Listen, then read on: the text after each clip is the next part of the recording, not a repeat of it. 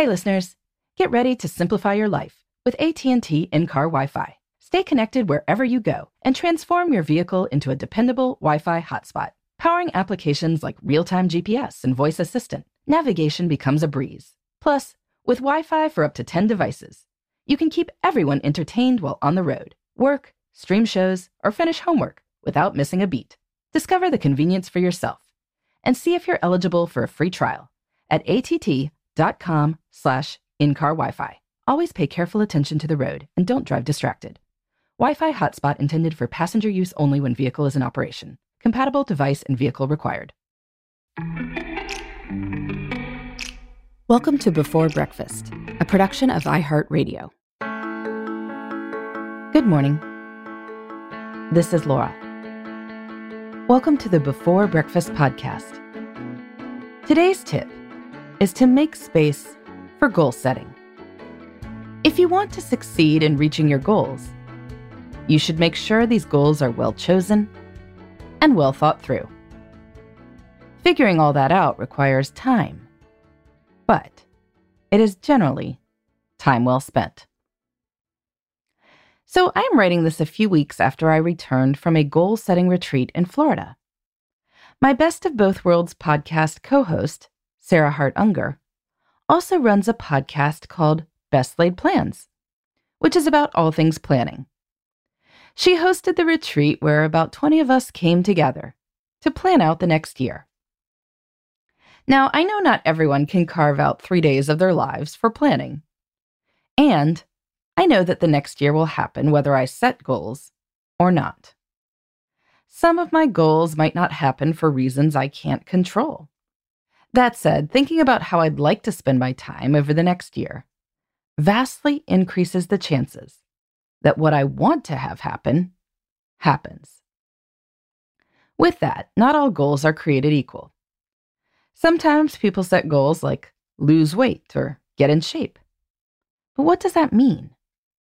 Life is lived in hours.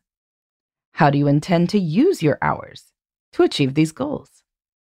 What steps will be involved? What will you be doing on an average Tuesday to work toward these goals? When I set my goals for the past year, I spent some time thinking through what I would actually do. I have long wanted to write a collection of sonnets, but I had never followed through on that desire. Then, this past year, I realized I could commit to writing two lines in iambic pentameter every day. Two lines a day is 14 a week, which is a sonnet every week. Because I figured out the logistics and figured out how this goal would be doable, I did it. And I have now written as many sonnets as there have been weeks in the year. But I had to figure that out. Things don't always just pop into our heads. We need time and space to think about them, and to think about what goals are appealing and which aren't, and of the appealing goals, how we can actually structure daily life to make them happen. So today's tip is to give yourself that space. Figure out when in your life you can take at least a few hours to think through any goals you would like to set for yourself. When can you get a few hours apart from the rest of your life? What sort of setting would be conducive for this? You might think through some prompts so you aren't just staring at a blank page or computer screen the whole time. Think through your career goals. Picture yourself at an annual review a year from now. What would you like to be celebrating? Picture what you will be telling friends and family about your amazing life next holiday season. What are you toasting? Think through any pain points in your life. Are there steps you could take to solve these pain points? What, practically, might work? How would these things fit into your life?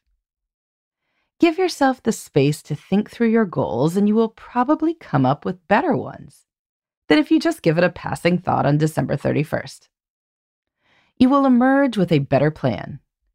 It won't just be, I'd like to write some poems. It will be 20 syllables in a certain rhyming scheme every day. The latter feels a lot more likely to happen. In the meantime, this is Laura. Thanks for listening. And here's to making the most of our time.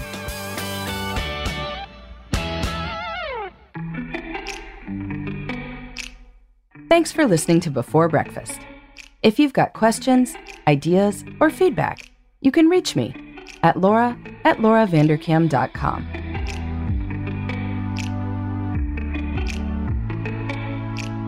Before Breakfast is a production of iHeartMedia. For more podcasts from iHeartMedia, please visit the iHeartRadio app, Apple Podcasts, or wherever you listen to your favorite shows.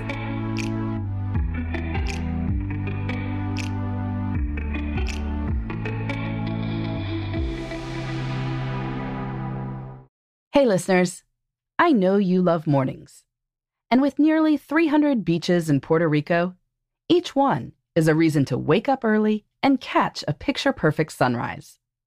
Puerto Rico has nearly 300 miles of coastline, and the island's diverse geography offers everything from secluded coves with white sand and crystalline water to stunning black sand beaches and beaches perfect for water sports no passport required for U.S. citizens and permanent residents. Learn more and plan your trip at discoverpuertorico.com. Trinity School of Natural Health can help you be part of the fast growing health and wellness industry. With an education that empowers communities, Trinity grads can change lives by applying natural health principles and techniques in holistic practices or stores selling nourishing health products offering 19 online programs that fit your busy schedule. You'll get training to help turn your passion into a career. Enroll today at trinityschool.org. That's trinityschool.org.